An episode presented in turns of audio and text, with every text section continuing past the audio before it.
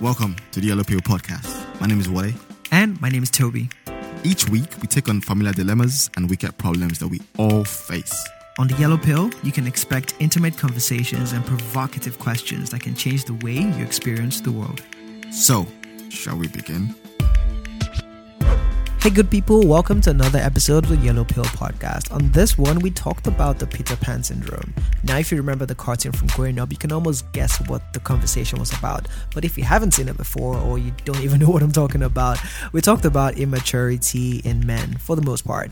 Um, so, we took a test to find out if we classified or if we would be classified as immature based on some tests some guy somewhere put together. But you know, Wale, he always brings these things up. But it was a very interesting episode, helps us, you know, really assess ourselves and just see what tools and how to identify um, you know who's being immature in terms of men now obviously this Peter Pan was a guy and yeah we did lean towards talking more about immaturity in men but i think for ladies and for women i think this is something you can use to identify and you know put a label on maybe some traits you've seen in either men in your life or men that you're connected with in some kind of way. Anyways i won't say too much. I hope you enjoyed the episode and leave us a like a rating a review follow us on instagram you know all the works. But catch you at the end of it. Bye. Hi guys. Welcome back to the yellow pill. We're here for episode is this four? It is four. Wow. It's weird though. Feels Yeah. like yeah. Interesting. I'm, so I'm all- glad you did that in, intro bit. which one? You're always like waiting for me to do it. To do it. I but anyways. anyways, yeah. It was I can't believe we're almost halfway. It feels weird. I guess it's because I've been doing a lot of moving around. so My I- teeth look so white from this camera, Yeah. but, but then I was white in real life. who knows? Who knows? knows? Who You see what I mean? Yes, I guess it's it's doing this filtered thing. So maybe that's what happens with like movie Yeah. stars and stuff. But yeah. And I think maybe just light white. is too much, and then it's like no. But those movies, some of them have like really white nice teeth. teeth. Like, Yeah, yeah, yeah, yeah. uh, wait, are teeth teeth like sexy as well? I don't know. I don't even know why that's a question you're asking, but I guess Ni- nice like, teeth. Like, like ni- you see teeth and like, damn. no more like the opposite. You see like bad teeth, and you're like, oof. But nice teeth. I don't, we don't get enough of that over here. I don't think. I think everybody's teeth. Nobody really Over where? Here, I guess, on the side of the world. Like, I don't know. No, I think we Africans have nice teeth. No, no, I'm not saying we don't, but I'm just saying like it's not exceptional. Like you don't, nothing, nobody's teeth like nobody comments on your teeth. Like you have nice teeth. Like, right? I don't think that. Do we do that? Have you ever said that to anybody, or even thought No. it, or even No, but thought it? I've I've I- I've heard it before, so I guess we do it. Um, So- no, I hear your, I, I hear like your teeth are so white. I think the color of the teeth, but like in yeah, terms so like we don't do the compliment in. We just say, ah, Yeah. your teeth are white, gone. exactly. So we just say you have nice teeth. Yeah.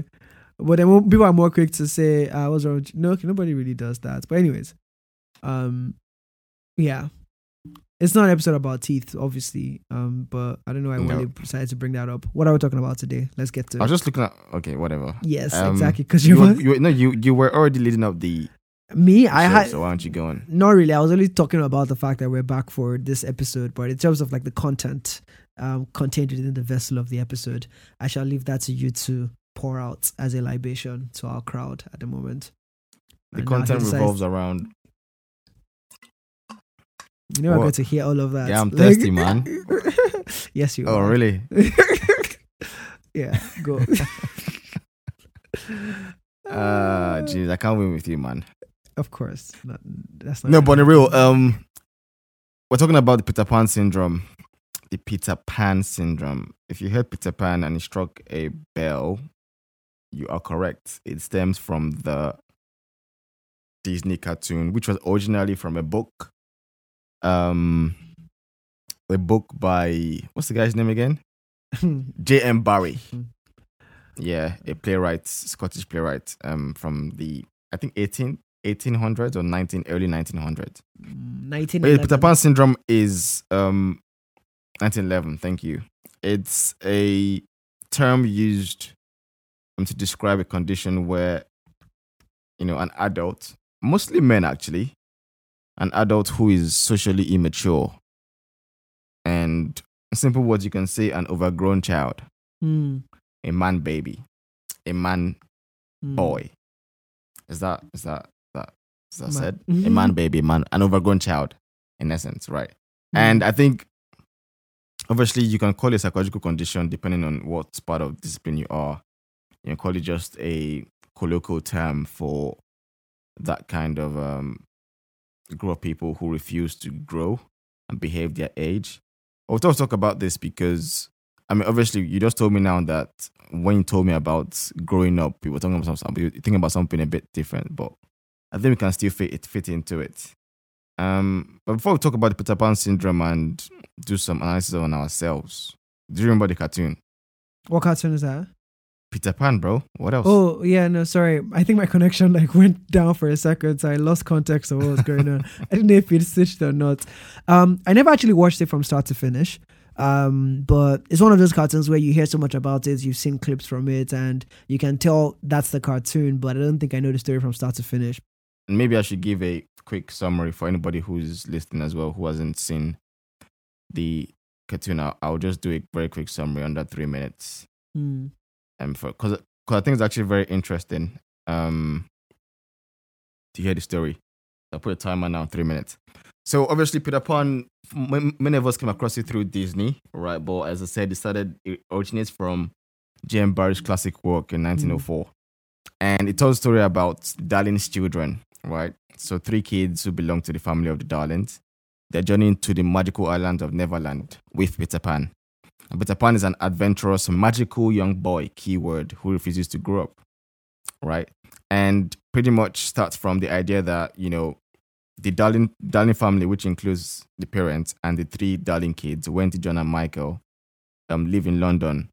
And they begin to talk about how, you know, um, Wendy tells Wendy, the main female character, Miss Darling, about a boy named Peter Pan who visits um, her dreams from a place called Neverland, right? And then when they go to when they went to bed, when they go to bed, Peter Pan then enters through the window, you know, shocking Wendy, right? Now at this point, um, Wendy wakes up and helps Peter Pan attach a shadow to his body. Peter Pan tells Wendy that she, he has no parents and refuses to become an adult Hmm. and then lives in Nev- lives in Neverland, a magical place with a group of abandoned kids, which they refer to as the Lost Boys. So he was the king of Lost Boys. So there's a lot of Mm. metaphors in there that which we'll come to later. Um, but yeah, anyway, so Wendy asks him about his fairies, and she reminds Peter that you know he's trapped in um that he's trapped in Tinkerbell in a closet in a drawer, right? So Tinkerbell is his companion slash fairy, right? Mm. So Peter asks Wendy to join him on a trip back to Neverland, right, alongside her siblings, right? And then at this point, they fly to Neverland and they find familiar landmarks from their dreams.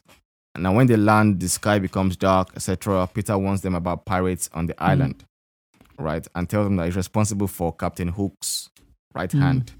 He threw it, threw it into a crocodile, right? And then they then introduce the Lost Boys, the other pirates, and the Redskins. And then the Lost Boys leave on the ground. And then, you know, they arrive with Peter, etc., etc., etc. Now, here's another key part. So Peter Pan convinces Wendy, who's, who's meant to be a romantic interest, to be their mother, right? Because again, they are grown boys in essence, right? Now, Wendy's taking care of the boys. She becomes concerned when her own siblings forget their own parents. That, now, that then shows the time at which they've spent in Neverland. Yeah. Right. So anyway, so they all decide to visit a lagoon for adventure, and then they meet some of Captain Hook's comrades, and then you know, that's when they get um, impersonated by then by them, Hmm. and then the real Hook appears, and then Peter and Captain Hook engage in a, in a battle, whatever. Blah blah blah blah blah blah blah blah blah. The time is up. I should I'll be done soon. So anyway, Peter and Wendy continue to cultivate a lo- loving home for the young boys, and then I'm not going to go into details, but the point is at the end, right? Um, when Wendy realizes that Peter is not going to become anything beyond a grown boy, right? They have to go back home, right? Because again, Yeah. they've been out of home for too long, and the parents were already getting worried, and the siblings were forgetting their parents as the darlings. Now, Mm. the key point of this, oh yeah, uh, and at the end, defeats Captain Hook, throws, throws him into the crocodile, and it takes Wendy and her, her sisters, sister and brother back. Home. Mm. Right. So the key, so the key message from there is just the Peter Pan syndrome starts from the idea that Peter Pan is a magical boy who never grew into adulthood, right? And he lived in Neverland, where he's the king of lost boys, who were also, who from the original book apparently were boys that he found in a park, right? So Mm. it's a bit of a dark kind of setting, right? yeah. And then again, you have his romantic interests, who he wanted to, he wanted her to be his mom, Mm. right? And therefore, he, he did not manifest any manly adulthood romantic sexual Towards- interest, Yeah. Yeah. right, towards her, right? And hence why the Peter Pan syndrome is now a thing, Mm. right? And the term was kind of coined by a psychologist called Dan Kiley, which I, I read in the book um, earlier, but it's a long book. I couldn't finish it, but I just read a few parts about um about, about the book, and he wrote about how different men refuse to grow up, and he used different syndromes to categorize such men. And he has a Mm. test in the book, which I'm going to do with you right now, which I think everyone Oh should do as well God. which I think everyone should do as well if they're listening. And even though like the WHO does not recognize this as a mental illness, many people in social commentary do refer to it as something we should be aware about, right? And you can you can when you read about it, you can then begin to think about your own self and how you manifest some of these symptoms. Not you, Toby, but as in anybody listening, including myself mm-hmm. right? So I guess maybe I should start with the test, right? And as I was doing the test, I think the key thing to point out is that in this story of Peter Pan, right, Yeah. men who never grew up, we need to understand that is is I think is much more prevalent for men because first of all, we mature later than women, biologically speaking.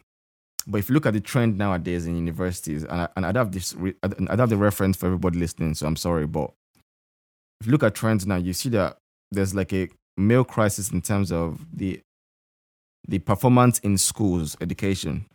Mm. The gap is beginning to like expand quite massively between um girls and boys, Mm. right?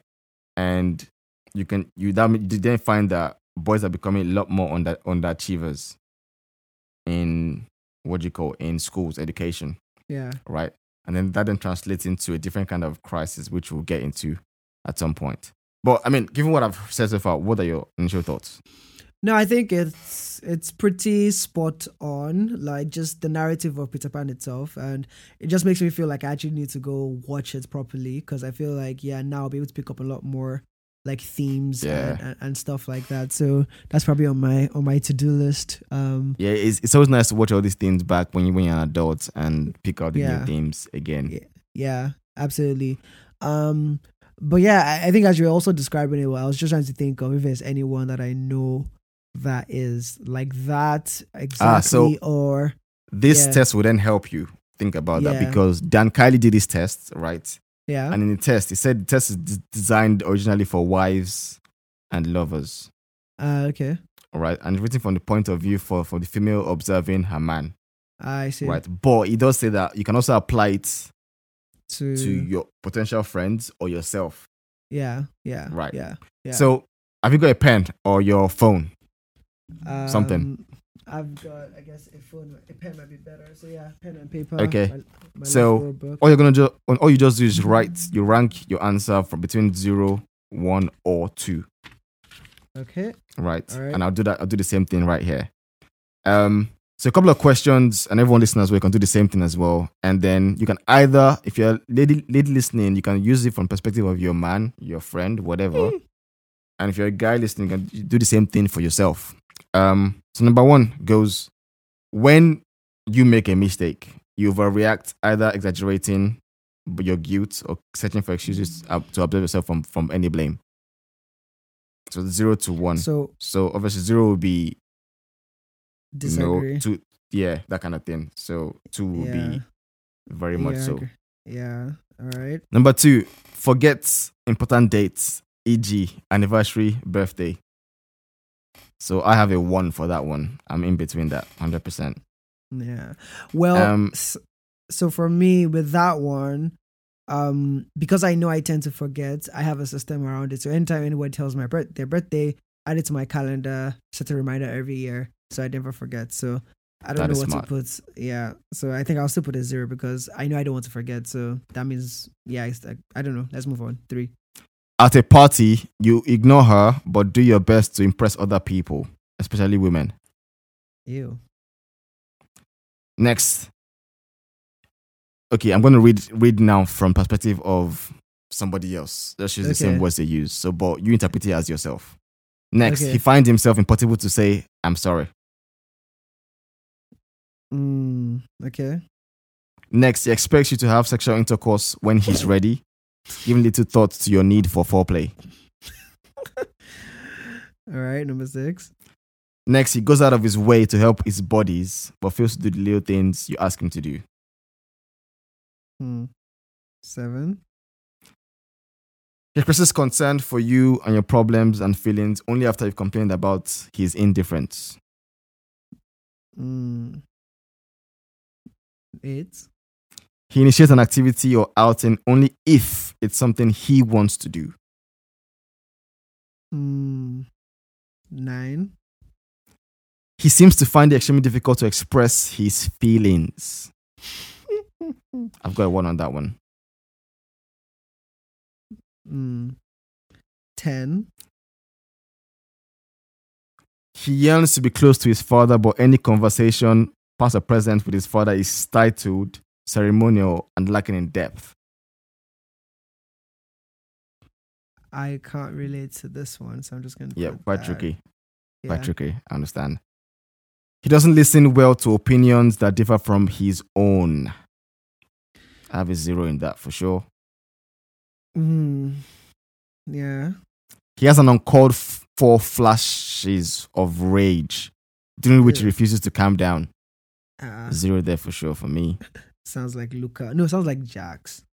that is Jax, 100%. Yeah. Hashtag yeah. Love Island for anybody who doesn't know. Next. He's intimidated by the wishes of his mother to the point that you've become upset with her for being so demanding. uh, I see. Ew. How many questions are there? Twenty. Almost there. Okay. I think so. Next, he believes he's employed in the wrong capacity but fails to do anything about it except complain. Oh my god. Sixteen. Next, he's devoid of sincerity and warmth in relating to other people, particularly his oldest son, if applicable. So Uh, in this case, not applicable. uh, okay. I see. Yeah. Next, he has a problem with alcohol where he drinks, personality seems to change, he demonstrates a hair triggering temper, false bravado, or exaggerated gaiety. JT. New word for me. You get the gist. Speaking of new words, someone was talking about listening to the podcast. I was like, that your friend that likes big words. And I'm like, wait, what? but yeah, that's who you are on the podcast. Uh, interesting. He feels Yeah. that he must not miss any fun or event with the boys and goes rational and goes beyond rational limits in order to be left in order not to be left out. Okay. 19. He expresses show, show, chauvinistic attitudes, e.g., I want my wife to work as long as the house is clean. you know, there's a whole conversation about this on Twitter a couple of days Of ago. Second to last question. He appears to have unexplained fears and lacks self confidence, but refuses to talk about it. Mm. 21. Final question. He accuses you of getting too emotional while he appears to be above it all. When you get angry, he sits there like stone.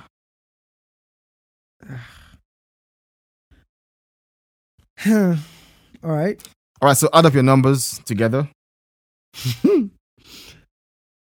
Yeah. And don't worry, you don't have to tell me what your answer is, but I'll just I'll just say what the I- um Yeah. the thing is. So so zero to ten means you're not a Peter Pan syndrome victim. Yeah. Your problems tend to be isolated and not very serious. if there's something bothering, if there's a bothersome situation, um, she, wife or wife or Yeah. mother or lover, can talk about it with you, and most likely to be resolved in the spirit of love and cooperation. Yeah. Eleven to twenty-five. Yeah. Peter Pan syndrome is definitely a threat, which means being an overgrown child is definitely a threat. Um, yeah. yeah, so if you're a woman, be ready to evaluate yourself. and the steps you can take to uh, blah, blah, blah, blah, blah, blah. That's, that's not for us to consider. And of Uh, course, no. 26, 26 to 40 means the syndrome is functioning in you or in the in your partner in this case. Partner. Yeah. Um, and the party need professional help because the man will seek for his, the man will seek any help for his problems. So hearing that, what what what do you think? I feel like the I, I don't know. So for my scores, I was trying to honestly put a one somewhere, but honestly, with all of those things, for whatever reason, I'm like the opposite end. So I literally just have zeros all through. Um, Really? Yeah. Okay. So, and for me, I think what will be interesting to see is if there's a test that that does people that over overcompensate for certain things. Because I do feel like in some of the questions, although I'm on zero, and in this test, it's a good thing. I feel like on a different test, I was testing for something else. You Mm. know, yeah. So I just feel like some of these things, like for me to have all zeros, is actually for me is a flag of either I'm overcompensating for something, but yeah, just all the questions like some of it also just appealed more to my personality, right? Like I'm not the one to like I, I like hanging out with one person. I'm more of a lover boy than anything. So, right, for me, having someone that I'm in a relationship with or any connection with, like I almost tend to pour all my attention into that. So that's why I feel like this is kind of like a red flag because it means I'm doing everything that I Mm. feel like the person would want. So, which is not what this episode is about. Like I always say, we can unpack that later on a different episode. But I think in terms of the Peter Pan thing, I'm definitely on the far opposite end for it. But I'm not saying that as it's a perfect thing because, like I said, yeah. Okay, let's let's um let's deep dive let's deep dive into that in a minute. Um, oh really? obviously, like we are like what late twenties men, um, and as you said, we are at the point where we feel like we are adults, but sometimes you still feel like you haven't hit some milestones, and so maybe if you still feel like you've not left some child childless childhood Yeah. um things. Um, but even bef- even before getting to those milestones of let's say a family, a wife, kids, etc. Um, just some personal characteristics, and I think here's Mhm. one to think about for anyone listening. So I told you before that there's a couple of symptoms that I read from the book, and oh, by the way, for anyone who wants the book, it's a book called Peter Pan Syndrome by Dan Kelly, and Okay. yeah, I think that I think that's what it's titled. Just let me cross check that. Give me one second. Yes, Dan Kelly, I am hundred percent correct. Yep, Yeah. Dan Kelly. Yep, yep, yep. Good. Yeah. So um, and I thought, you know what, like, it's very easy to not see yourself in. This is not to you. This this is what I was thinking Mm. when I reading the book. Yeah. It's very easy not see yourself um not fall into any of these categories. Yeah. Uh, oh, by the way, I I didn't score zero. I scored I scored a six Mm. or a seven in in that test. Um, I had mo- I had ones, not Yeah. twos. I didn't give it again, getting twos. So I scored some um some some ones in there, and I thought I thought maybe that was fair. Um, and I did the test not not knowing what the end result was, Yeah. so I don't think it was I don't think it was too biased. But I I I, I did I did know that there were some things that I definitely need to work on in my life Yeah. and I and that made me then read more on, read more on the symptoms of the Peter Pan syndrome of you know being of men who just do not grow up. And one one of them that we should start with by talking about is the idea of being responsible. Um, irresponsibility. That that's one that's a big sy- symptom of this syn- syndrome in essence. And I think when when we speak about irresponsibility, I think from an African context, we often think about um often like maybe respect for starters to like elders um responsible for you know things around you um but I, I think of it more deeply in terms of um one's own actions and and oftentimes the impact of your actions that are often negative and dealing with them and taking them as yours. When I when I did the test and I got my scores as six and I fell within the range of I'm not I don't have the syndrome in essence. I also felt like, yeah, but Mm. if I'm if I'm thinking very deeply, I think there's a lot of things that from the questions that that struck chords to think about, right? particularly with obviously women. Um, and again, it makes sense because he wrote, it wrote the questions from perspective of wives or lovers, right? And looking at the symptoms that Dan Kiley put down um, on the book, the first one is irresponsibility. I was saying how typically when we hear that from an African context, particularly as a Naija boy, um, grew up in Ibadan, you know, it's often a case of like, um, you are you are responsible if you're not lazy, right? That's that's often what we, our, our parents like Saturday morning. If you don't get up and do work, you know, you're irresponsible, you Mm. know, or you're procrastinating, you know, that kind of thing.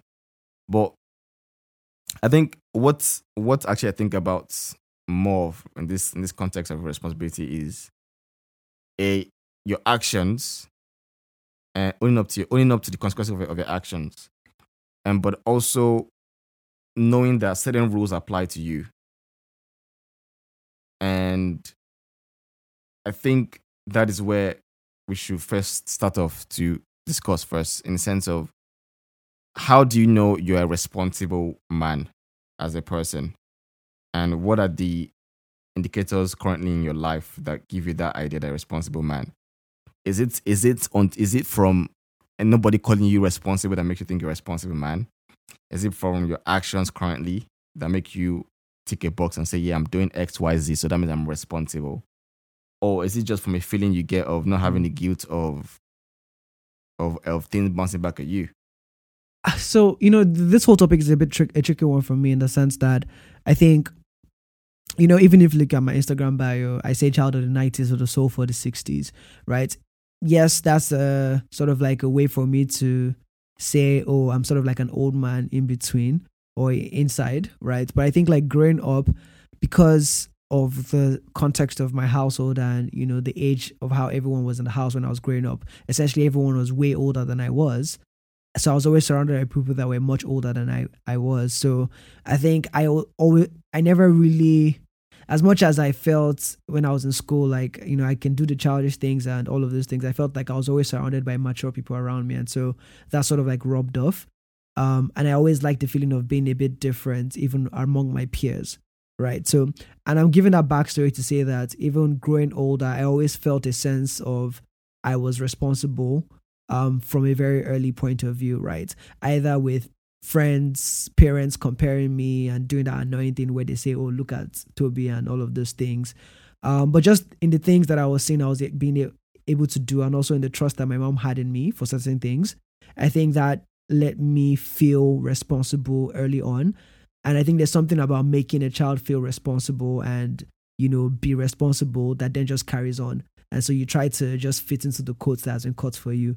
And then for the kids where their parents were always treating them like children, even though they wanted them to be mature, um, it just never worked out. You didn't see it working out well. And you kind of like always wondered why that was the case. So, um, all that to say, I think for me, the markers of me being responsible are just the things that I found like interesting, how early I started to think about certain things like, you know, savings, um, or, you know, me and you, for example, you know, it might be normal for us that, oh, we picked the secondary school that we went to and it was kind of like our choice.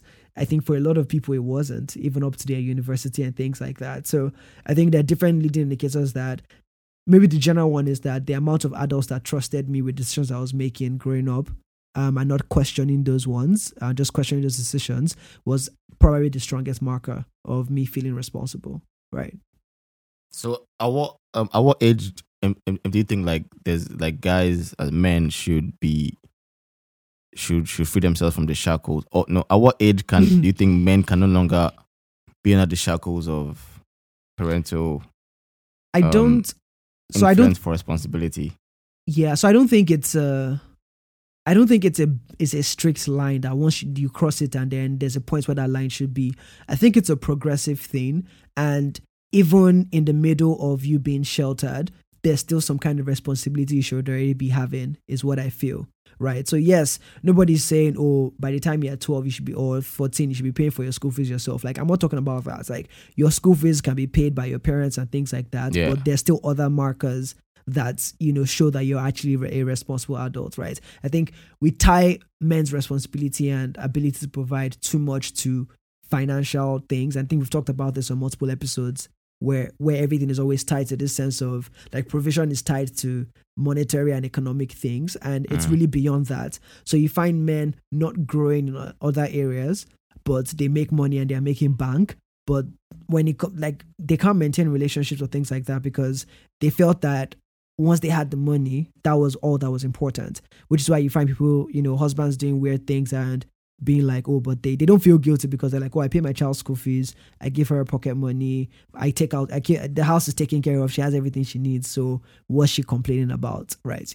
That's a very common trend particularly in this part of the world. So i think i think that's due to the fact that i think responsibility and that thing of maturing is always tied to this sense of being able to provide. But Yeah. it's it's actually more like, than that yeah. Even even going down a bit to going down from that level of analysis to even things like you know being clean. Mm, being like having good manners. Yeah. And being orderly. And being aware of presentation of yourself in the public sphere.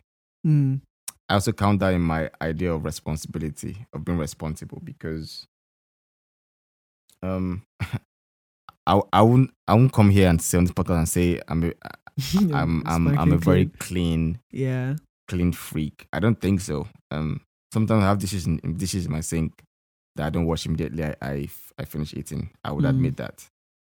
Um, but I think the difference is that you can't be in an environment that is unclean yeah and be comfortable mm, in that. And failure in those little things always build into like brother things right other things. Yeah. Right. You know, manners manners to people. mm, manners in terms of not only people that are that are your romantic interests or your boss at work, but just to the everyday person. yeah That is responsibility, yeah I think. But you know, as you're saying these things, the problem is, I think there are guys and people that have learned to game the system as well, right? Because, you know, you know this popular saying of how, you know, um, people are very like boys in particular could be very clean outside, like they dress up, they're Yeah. fly, Hundred but then when you get back to their room, it's like a pigsty, and that's that's like a common thing, right? And so, and even on the as you were mentioning the point of you know how you treat people, there are guys that I know, and there's this particular guy I know, and he's a very like every bar he goes to, everywhere he goes to, like all the waiters they love him, right? And he knows everyone's story and th- stuff like that, but like he still has big character flaws even when it comes to dealing with people so it's like the, he has a reason for doing that so I'm, I'm like it's hard to pick one But you know why? Yeah. But you know why that's not playing the game to me because if you're a dude who you package yourself outside to be clean and your and your indoors are always dirty, yeah right? A guy who you make everybody. In fact, that guy just said is Yeah. fits a fits fits a question that the, the, the Dan Kiley asked when he said, Mm, "I'm somebody who to you indoors is X and outside." is impresses people. fairs, fairs, fairs. And if you reverse that question, is then saying, even if you're trying to play the game of packaging to the outside world, what are you doing inside even if if your inside is hidden to us, Mm, you can't hide it to the person that matters in the matters the most in the end, mm, right? yeah Because again, the rules apply to all of us. Where at some point in life, except you're a monk, but at some point in life, you would seek some kind of companionship, Mm, regardless of what category of person they are. mm, right? Or even if it's for business. And those points, you can't hide those things anymore, right? I think hiding those things always have like a limit, mm, you know, because somebody somebody will find out, yeah right? Somebody always find out. And I think this idea of responsibility here, which which I think from from what we've said, it starts from a very young young age. Because from what you've said, and from what I've experienced in my house as well, growing up, um, in terms of when we were young, we were given tasks. Like my job was always to lock the gates at certain Mm. time. Um, I'll do this the X Y Z at a certain time, and you just taught you some level of responsibility. So we can say some of this can be down to how you were raised. Yeah. Um, but again, we'll get to other symptoms that you have more control over. Yeah. Yeah. Right. Let's move on to um anxiety. Okay. Now, saying anxiety as a symptom does not usually mean that, like, if you're anxious about something, you're immature, right? But I think it's more on how you handle feelings that that bring that feeling situations that bring anxiety, right? Yeah. I think, you know, early in life, like, you might grow up in a different kind of home, right? So Mm. sometimes you have a home where things are smooth, things are rough, things are smooth and rough depending on the season. Um, there's money issues as well, parental happiness or unhappiness, whatever, whatever things happen, right? Mm. And they obviously shape your relationships. We and- and we did this, we did this with the attachment style test, Yeah. right? And one of the biggest agreements from that test is that like the the anxious the anxious person right is probably like the least successful category to pair with because the avoidance can can always still show some level of um um what's the word what's the word care and stuff except only only only that, only that you have to dig it through Mm. right because Mm. they avoid but the anxious always have it but they sabotage Yeah. right? And I think this one is this one that comes to a level of as as men, as as a guy, like at what point when I'm anxious about something, whether it's about what I think um a girl thinks of me or, or what I think about an interview or, or what I think about my insecurities Yeah. or what I think about whatever it is that um, anxiety gets to me Mm. what do I do about it? Right. Mm. And I think that is this is then another point to raise. I think that's where you're finding that, that's where we're finding this masculinity crisis in the world right now, where anxiety as as as as a meaning of what it is is Mm. is a fairly normal emotion to to experience in life, Yeah. right? But I think the typical ways guys I don't speak generally because that that always sucks, but the typical ways that works for me as a guy to deal with Mm. anxiety, right? Mm. Some of some of those traits would would some some, some people would call that Immaturity. on the- yeah. the what? Let's say immaturity. Like, would they call that like immaturity? No, no, no. They'll, they'll call that some of the traits like they'll call that like some I, I, I don't won't say toxic, Okay. but overly like um like oh like like like this is too Much. much. Mm. And I think some things as guys that we should that we that works for me. Let me let me just speak of myself. That works for me. Yeah. Are things like when I'm anxious about something, right? I try and channel my my energy into physical workouts, Yeah. right? Or I try and say, okay, well, let me tackle situation and work hard to solve it. Sometimes work, working hard will not will not do anything Mm. right? I, I, I talk to somebody who I probably just trust to understand situation, right? Or I maybe try to fight off, you know, whatever emotions that it brings temporarily, Mm. right? Or I speak about it, but I speak about it in a very um, what's the word? Vague. Vague, blunt way, right? Mm. But the point is like in de- in dealing with those anxieties, some of those some of those methods are just what work for me as a guy, Mm. but they might be perceived as too traditional by some, and then hence in in that way, then it then becomes a case of actually no right now this this is 2022 you, you need to just relax and and and feel that it's it's okay to be to be this way. And and put yourself in like a like a victim kind of um mindset right? And i'm not saying something like I- i'm not saying that, that, we, that we become a victim of things. We can be victims of many things right? People have bad luck that comes and then you can't you can't do anything about it. Mm. but I think I think as us guys, we one of the things that we, sh- we should try and avoid as much is that victim trend of the world now because we're the ones who suffer the most in terms of mental health. Like like once we spiral in that mental health line, it's often hard for us to come back because the pressures that we deal with are, are ridiculous. I mean, what do you think? I, I, I think I'm debating too much on this anxiety thing, but what do you think about it as a concept, and what do you think about from what I said so far? Yeah. So for me, um, I'm trying to my my response to anxiety a lot of times, um, like my default response, which I'm trying to correct a lot of times, is to I think excessively worry, um, and sort of like try to think things out. Like I'm in my head quite a lot, um, and so when things start to cause me anxiety, um, I can get in my head quite a bit about it, like trying to overthink and think myself out of it. And um, once in, occasionally, I've had to remind myself, like, okay, bro, like, okay, as someone who, who who's a Christian, and you know, I kind of like try to take my faith into my life Mm. and all of those things.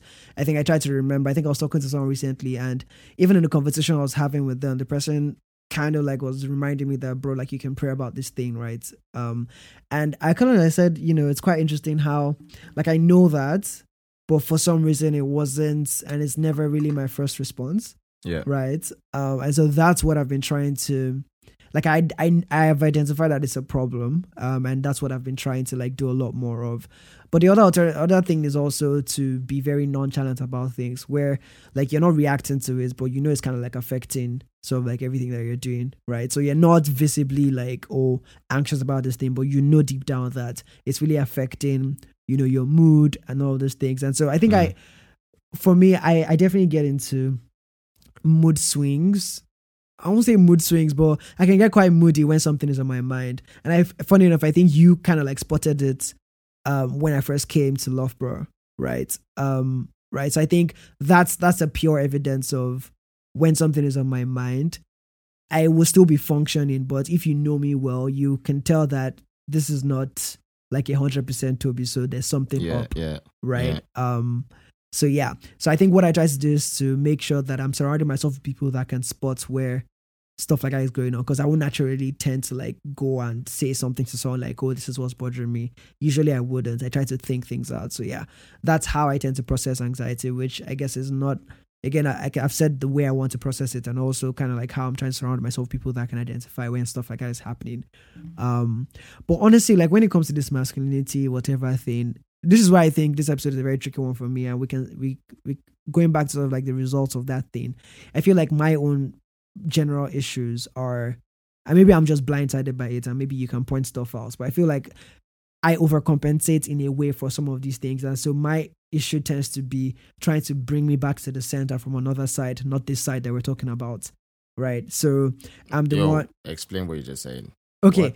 So, like for example, maybe in a typical situation, if you're in a relationship with someone and something goes wrong, the natural tendency for a guy is to not want to talk about it and just bone, go out and come back, and things are fresh, right?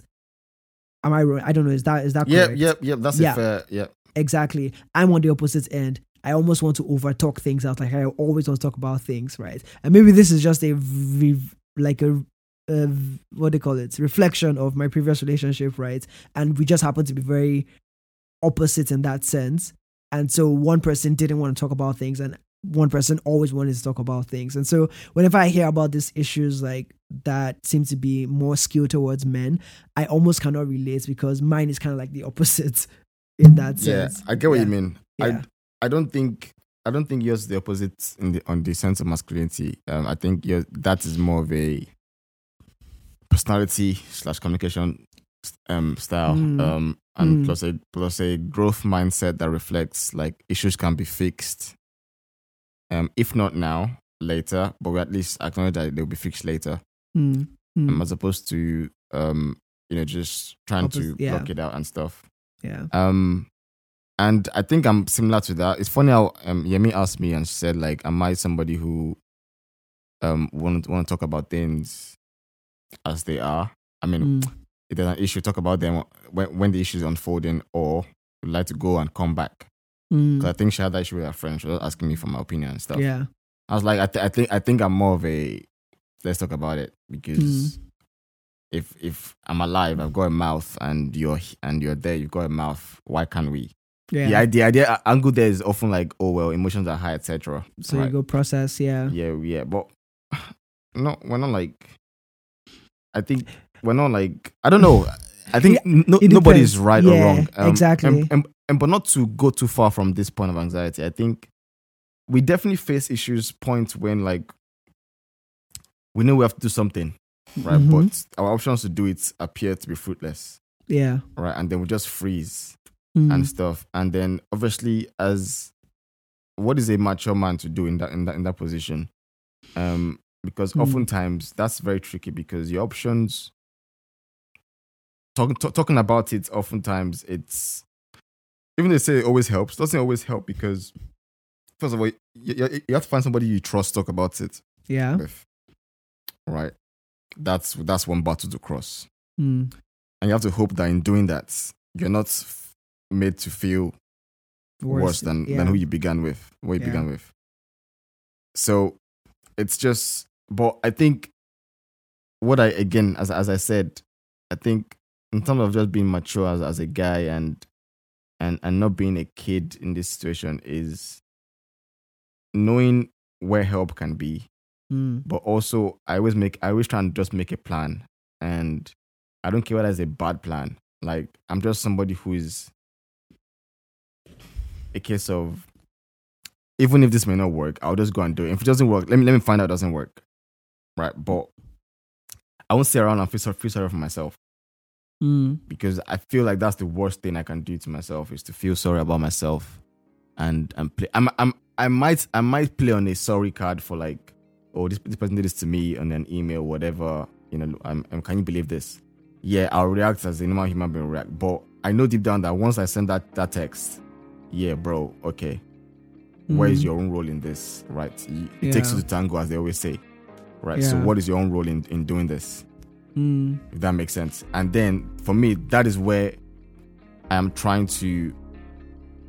I'm not discred- discred- discrediting my emotions, but I'm just trying to say I'm also part of this equation. So, yeah, sober up and fix up, and let's move.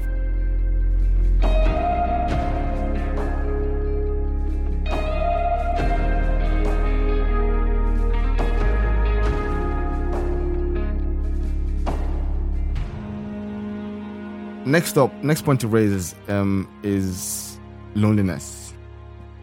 Hmm. Hmm.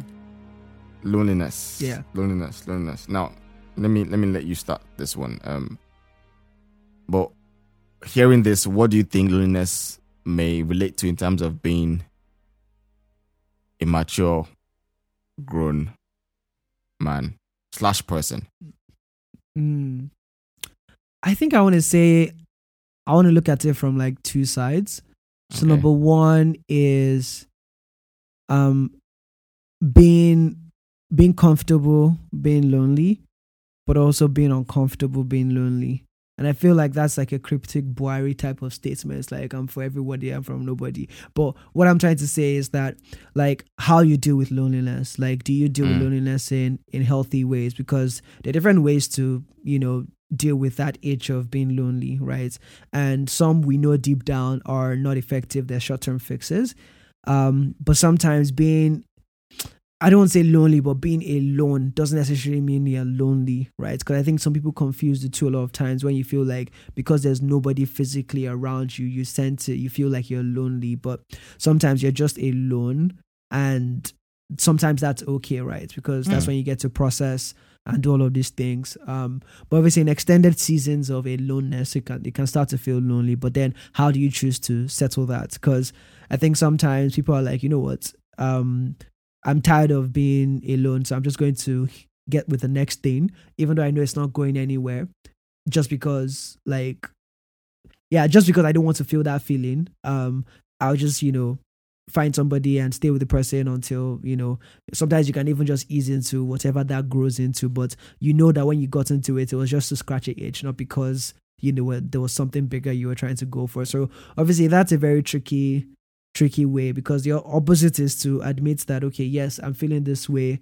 but i can't just take anything to fix that right and so it's like i need to go through the pains of this whatever lonely period I'm feeling and use that to find something that I truly want.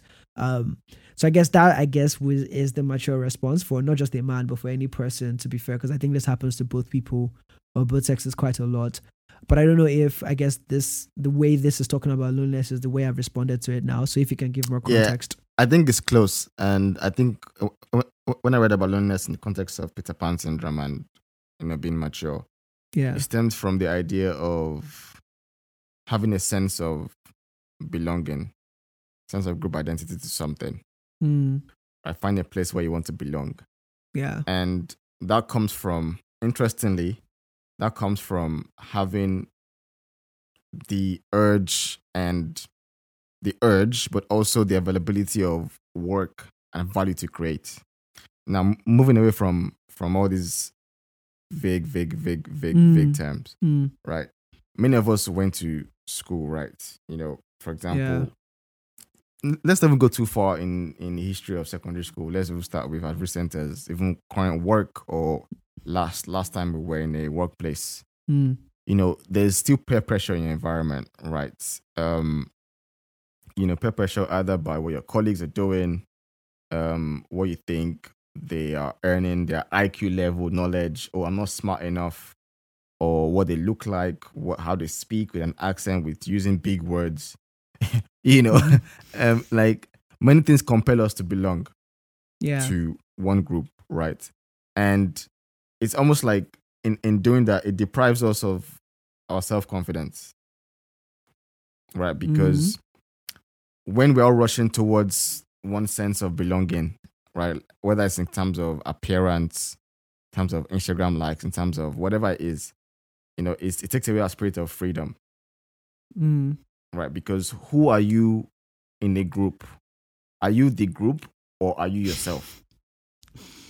Right. season And- two. and in and, and, and, and, and in trying to be belong to people, you, we also like we work so hard to avoid rejection, and we have you know little, little time to enjoy the comfort of belonging. It's funny because I was talking to somebody um today, and and they were asking me like, oh, like um, what is one thing that that I'm scared of? I was like, I think I'm actually scared of rejection, Mm, and and and they were like that yeah i think that's uh, obviously like quite a common common um fear to have. Um but i think when i said it i actually genuinely meant it because when i said that i said i said, said that from from point of view where i think thankfully i've lived a a my dad always says I- i've lived a, i've lived a lucky life. He likes using that word that i've been lucky and and I hope I hope he's wrong because that makes me feel like my my, my luck will run out at some point. But I hope he's wrong. Um, I hope I worked hard enough to deserve some things I've gotten. yeah. Um, but going back to, to the point of rejection, um, I'm scared of rejection to in in the, in the sense of like there's some things I've gotten in my life that I've to be honest I've fallen in place. Mm, I wouldn't say I got them free, right? I worked for them, but they got they fell in place. mm-hmm. this could be opportunities. This could be people relationships. This could be things of value Yeah. right? But let's stick to the relationship bit because that per- per- perhaps makes pertinent sense. Mm, and if i put if i plot if i plot a graph of what you've worked for versus what has fallen into place for you mm, fall into place would definitely be rise above the what i've worked for relationships wise mm, and what that's given me in a sense, this is my mental gymnastics going on that I've figured out this evening. Hmm. Is perhaps maybe maybe it made me a bit too comfortable mm. because I've gotten to the point where I'm used to not I'm used to my graph Yeah. having less of me working for people Mm, and people and people fall into place for me. mm, And that way, when I work for something, for somebody, mm, and then they say no to me, it hits even harder. mm. Wait, say that again. So because of my graph, right? Yeah. Working working for people is less working to get get people in approval, whatever you however I want to put it, Mm-hmm. is less than people fall into place for me. Okay. Right. Yeah. So When I then work with people yeah, and I and I and I get rejected, it feels It hits more- harder. Yeah. Yeah. Yeah. and that resulting feeling strikes a loneliness chord, even though there's people around, Mm, right? mm, And I feel like that is one area of my life that I perhaps need to. I won't say work on because it's almost like if I say work on, it's like I'm saying I should just expose myself to. I should ignore everybody who's around me, and and go and start looking for people to mingle with or whatever. But Mm, it's almost like, how do you know what you can handle? How do you know if you're fragile? How do you know what you can handle in terms of rejections of people? If you're not exposed to opportunities to be rejected, yeah. I know how I always come on podcast and say like, oh, like as guys, you should be able to like talk to women and be Mm. and be okay with being rejected and stuff. Yeah. I think I realize now that the difference is it's easier when it's a stranger. When you know that it's you're in a temporary ephemeral environment. Yeah. Let's say you go to a bar, a pub, or whatever, Mhm. versus somebody who you've already met. Right? You already have mutual friends. I, I, I want to pursue something. And if they reject you, the evidence is there. Maybe, Yeah. maybe not on the billboard, but the evidence is there in your minds, in the group's minds. Mm. Ah, you know, as you're saying this, I can relate, but I also cannot relate as much, right? Um, for different reasons. Either maybe because I don't put myself out there enough, but I don't think it's for a fear of. Maybe it is an underlying fear, but I think I tend to like to put myself in situations where I'm more in control. Or I feel like a lot of things are dependent on me right? So although I know yes, there's a lot of grace and favor that surrounds all of that, but I I don't focus on that grace and favor bit. Like I pray for it, and you know I'm expectant that stuff like that will happen, but that's not my strategy. Like my strategy is to do what I need to do, that and then know that that thing will get blessed. Like I know. 100% of the effort I put in does not give me 100% of the results I get. It probably gives me maybe 50% of the results that I get and Mm. I'm comfortable with that, knowing that yes, I actually don't want everything I get to be a one to one ratio. I want to be able to say, like, I want grace and favor to be working in my favor, but I'll still put in 100%. So th- there's that side of things, but there's also the side of like one of the reasons why um I sort of like one can argue that one of the reasons why I decided to start like do a startup instead of getting another job was kind of like I just didn't want to. I- hated or I didn't like the feeling of putting myself like I'm not the best. I don't think I've been the best at showing myself or my best foot in like interview or application situations. Mm, Right? I feel like yeah, I feel like the best of me comes out once you get to know me. Like if like I might not be able to pass all your tests or whatnot, but give me the thing to do and yeah, yeah, yeah. you know you you you uh so but because all these world systems have been designed in a very interesting way i just don't function too well in that right and so a lot of times when there's something happening that you have to apply for my default instinct is to sojunu right like nah right just which is weird because obviously like you miss 100% of the shots that you don't take but yeah, I, and yeah and the world's game is for you to perform in those applications yeah so that you can yeah. belong to the group. Exactly. So As it's a well. weird it's a weird situation because I then I almost end up trying to reinvent the wheel or at least just ch- chart my own path. Like you know, same thing with eh, like eh, an MBA and things like that. Right? Probably something I would enjoy doing. But every time I think about the process, writing GMAT, doing all these things, like I could probably apply myself to it and do it. But I'm like. I don't. I, I just don't like. It's. I don't want to play that game, right? Which is weird because I'm reading the book now, talking about like things MBAs won't teach you, um and some of the things in there i'm like i don't want to do these things either. Like i don't i don't want to play that game which is then like okay bro you can't not play any game. You have to choose a game and play the game right? And and it's quite tricky because yeah i don't know. That's another this is not really connected to maturity or whatnot but just wanted to throw that in there. Just as you were talking about No, yeah. things It's it's a good point to raise, and I think just to close on that loneliness bit, I think what what I'm grateful for that that regardless of fears and fears and stuff, is that I'm somebody who I don't rush to find vices to fill those Mm. holes. mm, mm, mm, mm, Right? mm. Like whenever anything happens, let's say I get rejected or I feel like I've just like there's this way there's this way you feel like you're a rock star Either you just smashed some presentation, you've just spoken to somebody on the phone and they've and you've answered their questions, to, or you just met somebody somewhere and you just. But it's this way you also just feel like, like a freaking tadpole, you know, a baby frog where you just feel like nothing. no, no offense to tadpoles, but yeah, No, plenty of offense to tadpoles. politically, politi- politically correct environments that we are, Uh, you almost have to not shit on anything these um, days. But yeah, go and but I know that I know one thing for sure is like regardless of how I feel, yeah, I don't run to things to change that mood. I don't run to oh I need to go drink. I don't Mm. to oh I need to go find some way to be promiscuous about something. yeah, Um I don't I don't I don't go on endless pursuit of vices. I mm, I think I, I'm a strong believer in this this emotion you're feeling, you feel it. and you must go through it and experience yourself going through it. Like there's times where I'll feel like I'll feel down, I'll be like, yeah, you're feeling down, you're feeling down. That's what it is right now. Right. mm, Don't think about anything now. You've messed this up, you're feeling down, feel that down. I'm, t- I'm telling myself that in my head. Uh, and I'm just walking to the gym, I'm just thinking that in my head, that kind of thing. yeah, But I think that is po- that, that that's another possible way to suggest a way towards maturity in even though even though the loneliness comes or rejections come, you avoid the vices that you would probably turn to to yeah. help with those things.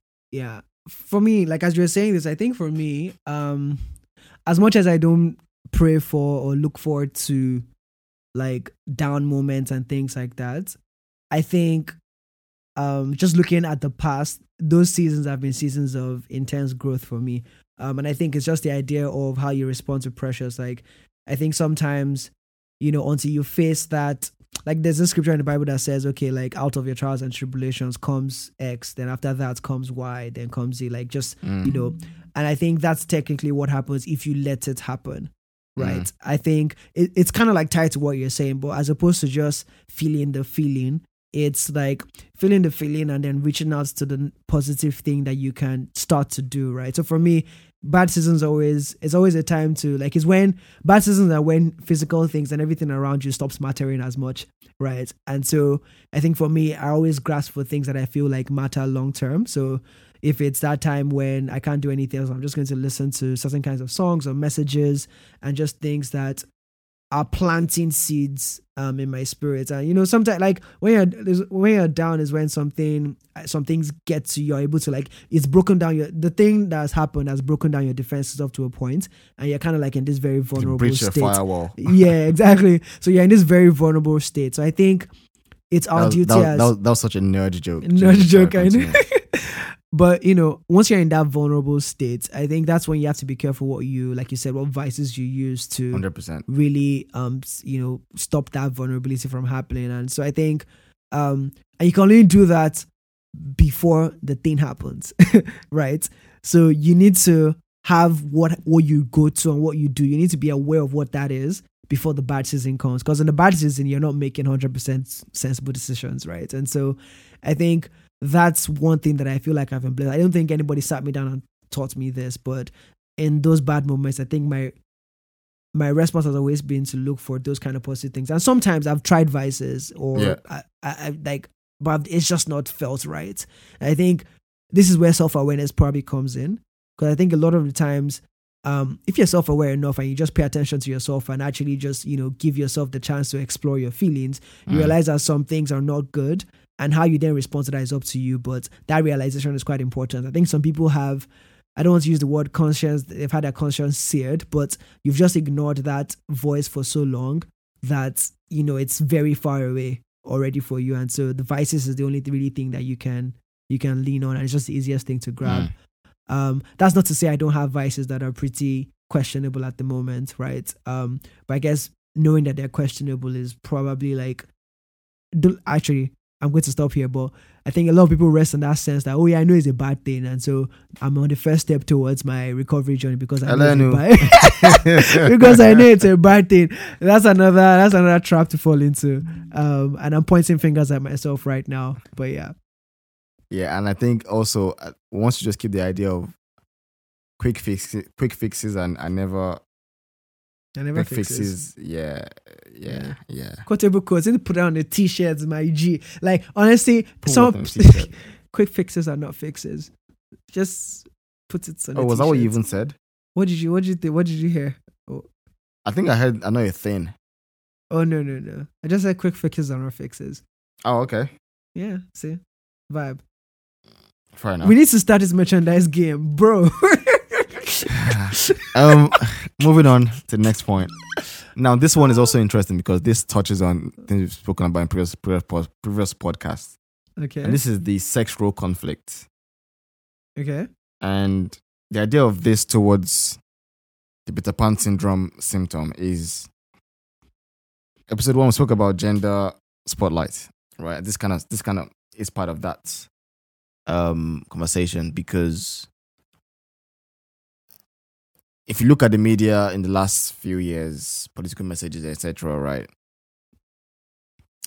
We've all we've all- heard this message of, you know, we should not have gender expectations, you know, on on on on, on, anybody, right? Mm, And one thing that's one thing that's been prevalent or at least been on the rise has been the the way we've allowed girls to express the masculine and feminine sides of the personality, mm, right? So not just like through um physical physical sports or whatever, but you know, we can let we can allow girls do both masculine and feminine side of things. No, no, we can allow like we're allowing them. That's what I mean. I mean, when it happens, mm, it is easily seen as normal now, mm, right? If a girl wears dresses more masculine, whatever that looks like, nobody nobody, nobody bats an eye. If she's mm, good at basketball, nobody looks at her different, right? mm, Like there was a time where they'll call girls offensive words if girls are doing masculine things. That's my point. But now, stuff, yeah. not anymore. mm, right? Girls, girls go to gym, build up, body up. It's normal. We, right? So they have license Mm. to do both both worlds, right? Which Mm. is great. Mm, Now this now the switch now is while the same message applies for boys, yeah. in practice, it's often different. So mm, we've seen every we've seen the main time on our Twitter feeds about, you know, as a guy embrace your emotions. We've we've seen all the masculine, masculine embrace masculinity that is heal heal as a man. We've seen all of these things on Twitter, YouTube, everything. But if you look in your circles, how many how many boys have you still seen like are able to just cry, or at least in Mm. front in, in front of their peers, or, or say when you when you came here and like obviously like like, like things on your mind, like it took even took you like a minute mhm, to like break it down. And I'm sure if I'm the one as well, I would have taken even a longer minute yeah. to break it down to you, right? Yeah. My point is like, despite the messages of this license to embrace all sides of this spectrum of um of our sexual orientation, no, so not, not orientation, sorry, sexual Gen- yeah. whatever. Yeah. whatever the next word is. yeah. Um, in practice, I don't see that as much for the boys than I see for the girls. And I'm not saying that's a thing to hold anyone accountable to, yeah. but my point there is I'm wondering if that poses a problem or tricky situation in the sense of if we're diminishing if if we're not allowed to express or if if we cannot express that or if for some reason we're not expressing these sides that we should all express in terms of being vulnerable being being more agreeable whatever it is what is that doing to us and and, i know this has been topic of, of every podcast you have in the world Mhm. of, of, of- men should be able to break the mold, you know, cross into feminine territory, you know, and find other guys like themselves. But that doesn't happen as as often as we Yeah. see. And is that a sign of being mature if you can break into that mold? Or where does maturity fit into this? So So I think this is another interesting one where I cannot um I cannot personally personally like relate because again, like speaking of we mentioned Love Island earlier. I think there's a lot of things that happen among the guys on Love Island that are kind of like icky to me, even just watching. Like, um, like this is kind of bro culture. This kind of like you know when the bombshells got into the house and they were all like just the need to it's just how they were even talking about um we need to do x y i don't know i don't know how to paint a proper picture i'm just saying like for me when i see like overly masculine situations where it's not necessary um i kind of like switch off on it right so Mm. although i identify it on the outside as an issue like it's not something that that i personally like i think struggle with in that sense like um is what i want to say. But on the sense of do i think it's connected and and all of those things like i really don't know. Again because i'm i'm saying like what's the what's stopping is this society that's really stopping guys from you know being human? Because that's really what it is a lot of times right? Like what's i guess that yes societal pressures and things like that but again maybe because i grew up in a supportive environment where that wasn't the case because i'm sure obviously if you grew up in a place where every time you expressed emotion you got kind of like beat down and Mm. things like that that kind of like stays with you. So maybe i take back some of like the things i'm saying right now because that's just me growing up in a favorable environment. Um but it's like at what point you know does the environment stop being that pressure and it's then something else? Um that's maybe is connected. I don't know. I'm sticking too many vague terms but i don't know. I can't really relate to it to what i'm saying um but i do understand that for some people it's because of backgrounds and how they've been raised and things like that. Um and maybe it takes somebody really being deliberate about them to really break down those walls with them. Um and you know because they care not because you know they have something to benefit from that wall being broken down. Because i guess this then feeds a bit into the women trying to fix men thing um which i'm not a like yeah it's not your job as a woman to fix a, man in that sense but i think sometimes um people do need other people to go this journey with them uh, but I think yeah, it's just a very thing like between taking a journey with someone and being there for someone and helping them through their journey and coming into a situation as someone who's a fixer, right? Um, wants to solve a problem for the person. But do you see this trend? I mean, you mentioned Love Island, which is a good point, but we can use other people that we know as examples, and anybody listening can do that too. But do you see this trend of like a kind of like a reversal where, like, even though guys are becoming, again, this generalized, and apologies generalized, but just let me try and make this make sense. Hmm. Even though we see guys trying to be, in quotes, um, more, more vulnerable, possibly, Mhm. more more open possibly um Mm-hmm. do you see this trend where like there's a there's a there's a lot more indecisiveness From in who? in men like and, and, and you can see that in how we create so many stages or create so Of many relationships, yeah. of relationships Hmm. and because i'm thinking about this too like I, I I feel like I've felt more indecisive as I've grown up.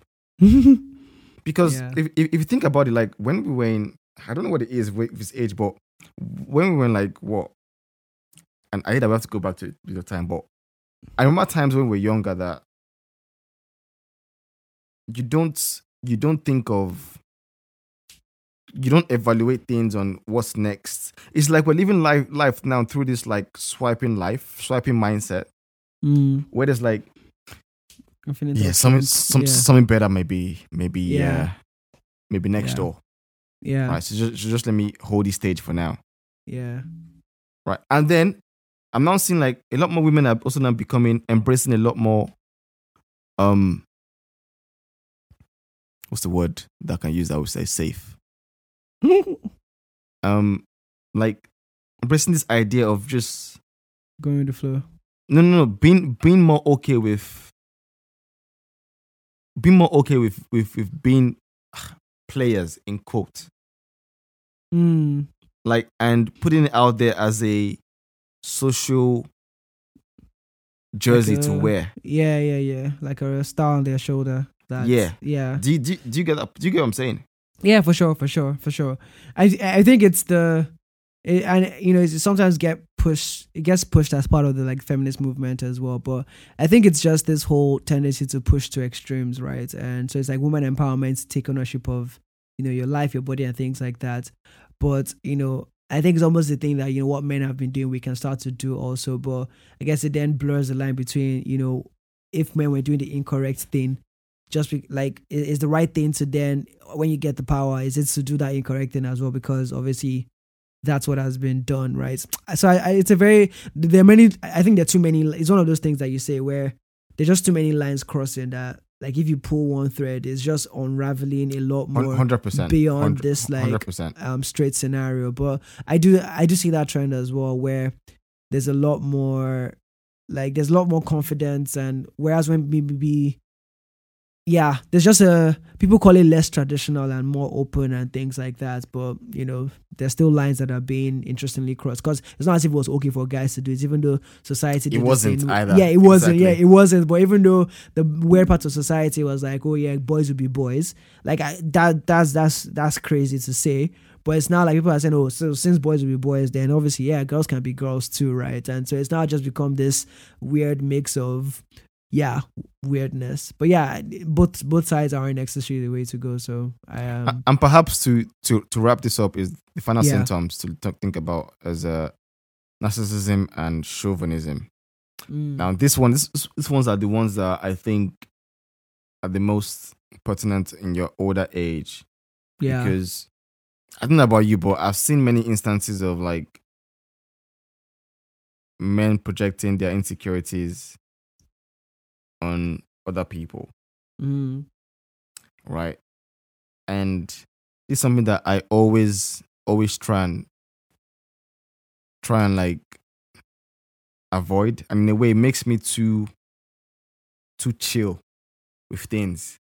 Mm, because I'm like, I want to be sure that my reaction to something is not because of a fear I'm having, mm, but just because the actual thing you've you've done is just not mm, good, and they and they're just like overly overly because I don't I, I don't know about where you're from, um, whoever is listening, but I know us Nigerian men like one one thing that's on the right on the trend is we are getting good, extremely good at projecting insecurities on other people, women, right? And in doing so, we we then I don't want to use that word, but the the, the I don't see that word, but we then we then like we then become so manipulative. Like it's it's a it's a it's a it's like an inbred skill now, based on stories I've heard.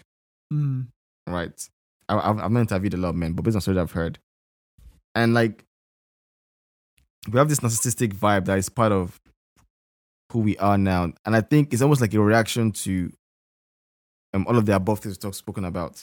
yeah yeah How um, how do you see this play out in your own life, like in terms of narcissism?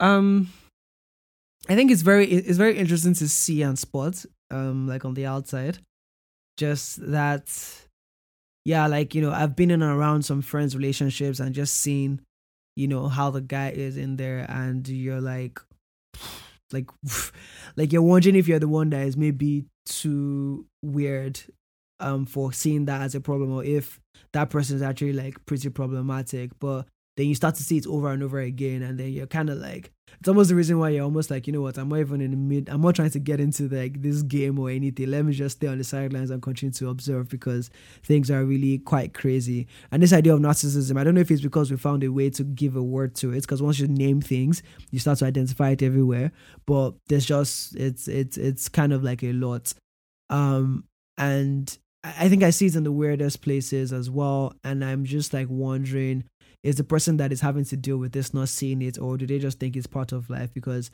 if this is what it is, almost like the thing that David uh, Da- David said, right, in in sort of like the other episode of when you asked him about wanting to get married, and then he's like, you know, when you're surrounded by, you know, people dropping out of marriages Yeah. like six percent of the time. You're wondering like, you know, do I want to sign up for that? And it's almost the same situation where you're just looking around and maybe we're not surrounded by enough positive.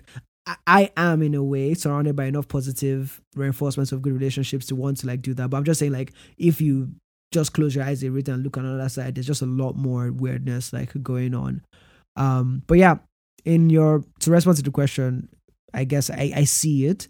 Um, and my Well, default reaction, How yeah, are you sure, uh, or, or maybe how are we sure that we are not narcissistic? what are traits of narcissism? We've done an episode on on the three, the the evil that men do. Or how what did we even call the episode before? The dark triads. the dark triads or dark traits. Well, what was the title of that episode? What did we call it? I, th- Um, I think the something the, Players, something man. bad boys. Uh, okay, bad boy players and demons. There was that one, but there's also the one about what the Machiavellian man. Was that a different episode or was It that the the same one. The same one. With subtitle. Yeah, yeah, yeah. The same one. Um, no, no, no, no. of person, people have an inflated sense of their own importance, a deep sense of excessive attention, admiration, trouble relations, and a lack of empathy for others. Yeah, I, I think just looking at all the even the breakdown itself, not really like I I don't think so. Um, inflated sense of own importance. Like, what does that mean to you? I mean, you overestimate your importance in situations. Everything becomes about you. Um, when when when your partner, your your your friend, your colleague, whatever has an issue, um, it's you think about how it affects you, or you project and an a response showing, you know, your own your own impact or its impact on you. Um, I'm guessing you also lack empathy for people's troubles and people's situations, and Hmm. in doing so, you don't put yourself in. You find it difficult to put yourself in people's shoes, particularly shoes that might be stickier, dirtier, harder to feel than yours. Um, Hmm. what else? Yeah. So I can see a sense of entitlement here. Um, manipulative behavior. So Have you did, you did you see that thing on Instagram today about about women women um who sleep beyond eight eight a.m. and not that that's the that's the thing I was saying. aside from Twitter now. So I think somebody mentioned it that someone came sleep over at this house and you know you know she didn't wake up by eight a.m. That if you know you know that sort of thing. And then, I I didn't even see the original tweets, but I'm like, bro. So this is why I feel like for sometimes you're wondering like, but then you see so many people like. So that's the thing. Again, what is I- lads smoking though? No, no, no. I, I almost think it's a. You know that thing we said about social media. I feel like some people attention. it's attention, right? But I also feel like it's seeping into reality as well. And not reality in terms of how people are acting, but how people are, reacting. are reacting in conversations. People but- can't separate. Exactly. And then also, I feel like it's now becoming a model for people to test out or they're just trying to mimic it in situations, right? And so you've consumed so much and you've dealt so much with this idealistic black and white world that social media presents, and you've chosen sides and you don't drop that pride at the door. And in your real relationships, you're starting to draw those lines as well.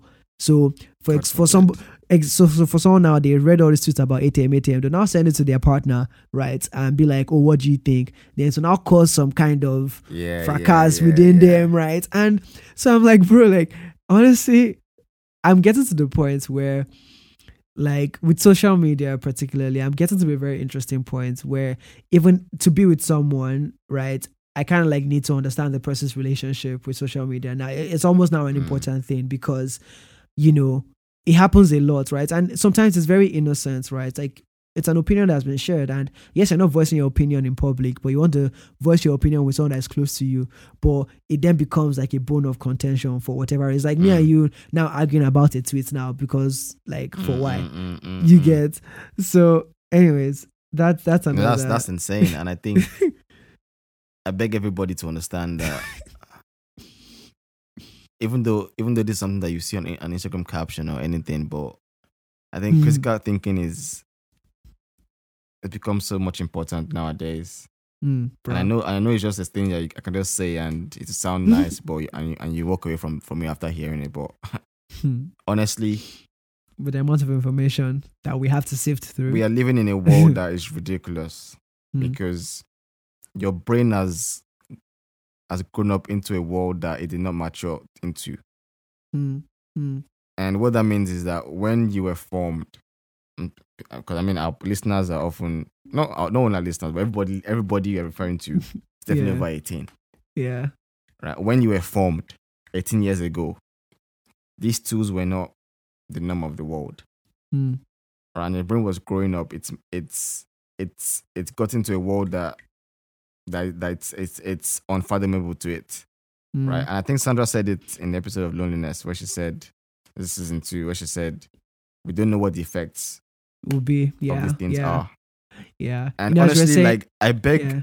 I think I'll just do it. I think I'll do a podcast on this. Like, I'll dedicate hours to resources on this. But I beg everybody listening, like, just need to understand the importance of things that you digest. Yeah. I can't emphasize that enough because, and I know you hear the word propaganda, misinformation, mm. disinformation. You hear it so easily, Mm, but these are these are the simplest and most most sim- simple at the same time complex tools that that broke nations in the history. mm.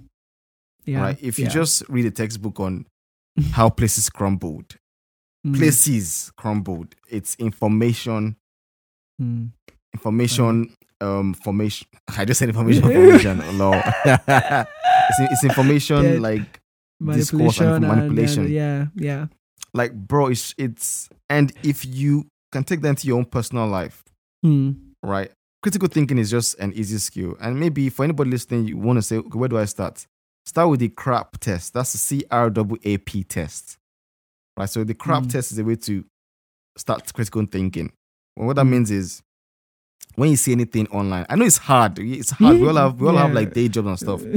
But it's a simple thing to do crap tests currency reliability accuracy authority and and political bias yeah. and that just means that if you look through all these things it helps you determine what to take in and what to Mm. just not take in Yeah. and no let's not go into that because that's not what today's about yeah, exactly, But exactly. It's- Well, finish i mean yeah. like you saying that is quite scary because if you see something on twitter somebody has put something out with an intention whether it's real or Mm. not you can never know Mm. and you taking that into your own personal local confines of your family your relationship ah, you're, it's like it's like taking yeah i don't know it's it's crazy. Yeah, I mean, what I was gonna say is that you know, we Wale and I tend to sound. I feel like sometimes we come off as I don't know, not fearmongers, but obviously whenever it comes to this thing about online whatever, we always seem to take this position of like, folks, Well, be careful. let me tell you why i can say this because i spent the last four years doing research on people who make high-stake decisions Hmm, in technology that involves billions of pounds. And i looked at how they sieve through information that that can cost them jobs or cost their organizations survival. Yeah, and some of the things i say is from the experience of my research. So Yeah. i am saying something for the first time. I'm trying not to be humble. I'm saying something from a practical sense of i can see how things shape form in an individual setting of me or you Hmm, i can see how the Mm. same principles apply hmm, same principles apply fundamentally into somebody in a Mm. high tech high tech situation, right? Mm. Either as a CEO, CIO, or a gen- or an army general. yeah, And I can see how that applies also in the community level, same principles. And I've seen Mm. that I've seen how that applies in nations, war across history. yeah, Principles that are consistent in how we Yeah. how, how we navigate information. yeah. So it's not fear mongering, it is actual reality. Yeah, yeah. Enough said. I think that's. I didn't even need to add anything to that again. Because what I was gonna say was the fact that you know you look at your parents sometimes and you're wondering how can this person think this way, and you know can this person see all of these things, and you don't realize. And that's that, a good like, Yeah, good let's yeah. let me end there. That's a good point because our parents were not born into this world. Yeah, That's the difference. yeah, right? They've had to learn. Their brains, their brains have had to learn to try and understand the idea of Mm. WhatsApp information because Hmm, all, all they had in their time was two channels that would tell them what is going on. yeah. They, they they grew up in a very A/B test kind of life, Hmm, but our world hmm, is decentralized. It's exploded. hmm, So for them, they are doing their best based on what they grew up into. hmm, And this hmm, and this, and this shows a good point to the point where if our parents cannot cannot battle the simplest form in quotes, Mm, right? mm, mm. Simplest form at their age. When we, when we're already messing up at our own age, what will happen when we get to the point where things get over explosive? When we're dealing with not only information that is through picture, video, audio, but also mm. information that involves fake realities. Oh my god. Good night. what is it? Honestly, I wish we could just cut the episode there. Like, just imagine if we just cut it there like that. That's such a very like bombshell. Like, but yeah, let's let's let's wrap this episode up. But yeah, Um, but yeah, I think for anyone listening, um, sorry for the segue, not segue, the, the detraction to something else. But many of us, mostly men, but also women as well, possibly in the same category. Um, we're living in a world where there's life is changing to the point where milestones which that should make us grow up, we don't we don't all get it at the same time. Mm. Some don't get it until later, until it's too late sometimes. And some end up living in you know the Peter Pan's world of Neverland where it's a fake reality. And the bad thing about that is it's always come back to bite you. Right. And the penalties will always accrue across time. And what that means is the earlier we understand perhaps what are things that don't make us mature enough. And I want to say, I want to make a, good point that maturity in a way is objective. I think I think we Mhm. think this postmodern world of every, everything everything is relative. I think some things are objective. Maturity can be objective, and I think if you can find the things that are, mat- are objectively mature, we can pursue that because that Mhm. makes us better people for potential partners and potential, you know, friends. And if you talk about well, why you Mhm. why you why you, why you talking about partners? Life is not about partners. Life is not all about Mhm. um, well, it kind of is, unfortunately. so it kind of is because if you're listening to this, you're formed through a partnership of some sort, yeah, and it's inevitable. So, and hopefully, you want to continue that on. I'm an advocate for family, so I'll say hopefully proudly. Um, Mm. so yeah, and if you're keen, please Yeah. read about um, you know, maturity and immaturity, Peter Pan syndrome. You can watch the Yeah. cartoon to be able to draw draw traces. But also just do some self reflection as we've just done in the episode, and I hope you guys took some value from it, even though it was hard to sometimes make everything to focus without going too distracted. Yeah, yeah. And I just wish, I wish, like, this is not off points, but I don't know, make of it what you will. But I wish we were in a more physical, like, world in the sense that I feel like the next thing we could have done on sort of like a podcast gathering or community thing is to host a movie night and watch Peter Pan. Right? Like just, you know, after the episode. I really, like, I, Ah, really, I that's so hope we get to that world where we, where we can start to do like things like this. Uh, but yeah, that's just what I thought about because now I want to watch Peter Pan, but I don't want to watch it alone. Um, um, which goes back to your point of yeah, it's always about partners and stuff. But anyways, good night, folks. This was fun. Um, we see you again next week. Wally say bye bye. Goodbye, everybody. Have a good week and take it easy. Safe.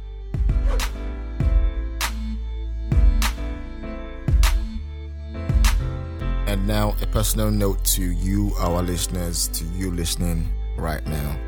Thank you for listening to this episode of the Yellow Pill podcast. Now, we know that in our culture of 30 second content and quick sound bites, it makes it really hard to pay attention to longer form discussions. So, regardless of what brought you here, we are grateful for your time. Do give us a five star rating and review if you like this episode. Also, be sure to continue the conversation with your friends, your family, and your colleagues. Another way to support us is by subscribing to us on Apple Podcasts, Spotify, Google Podcasts, or wherever you're listening right now.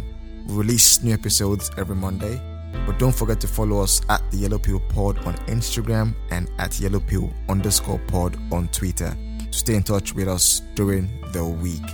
Once again, folks, thank you for taking Yellow Pill with us today.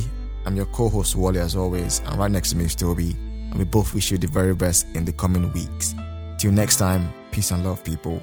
Peace and love.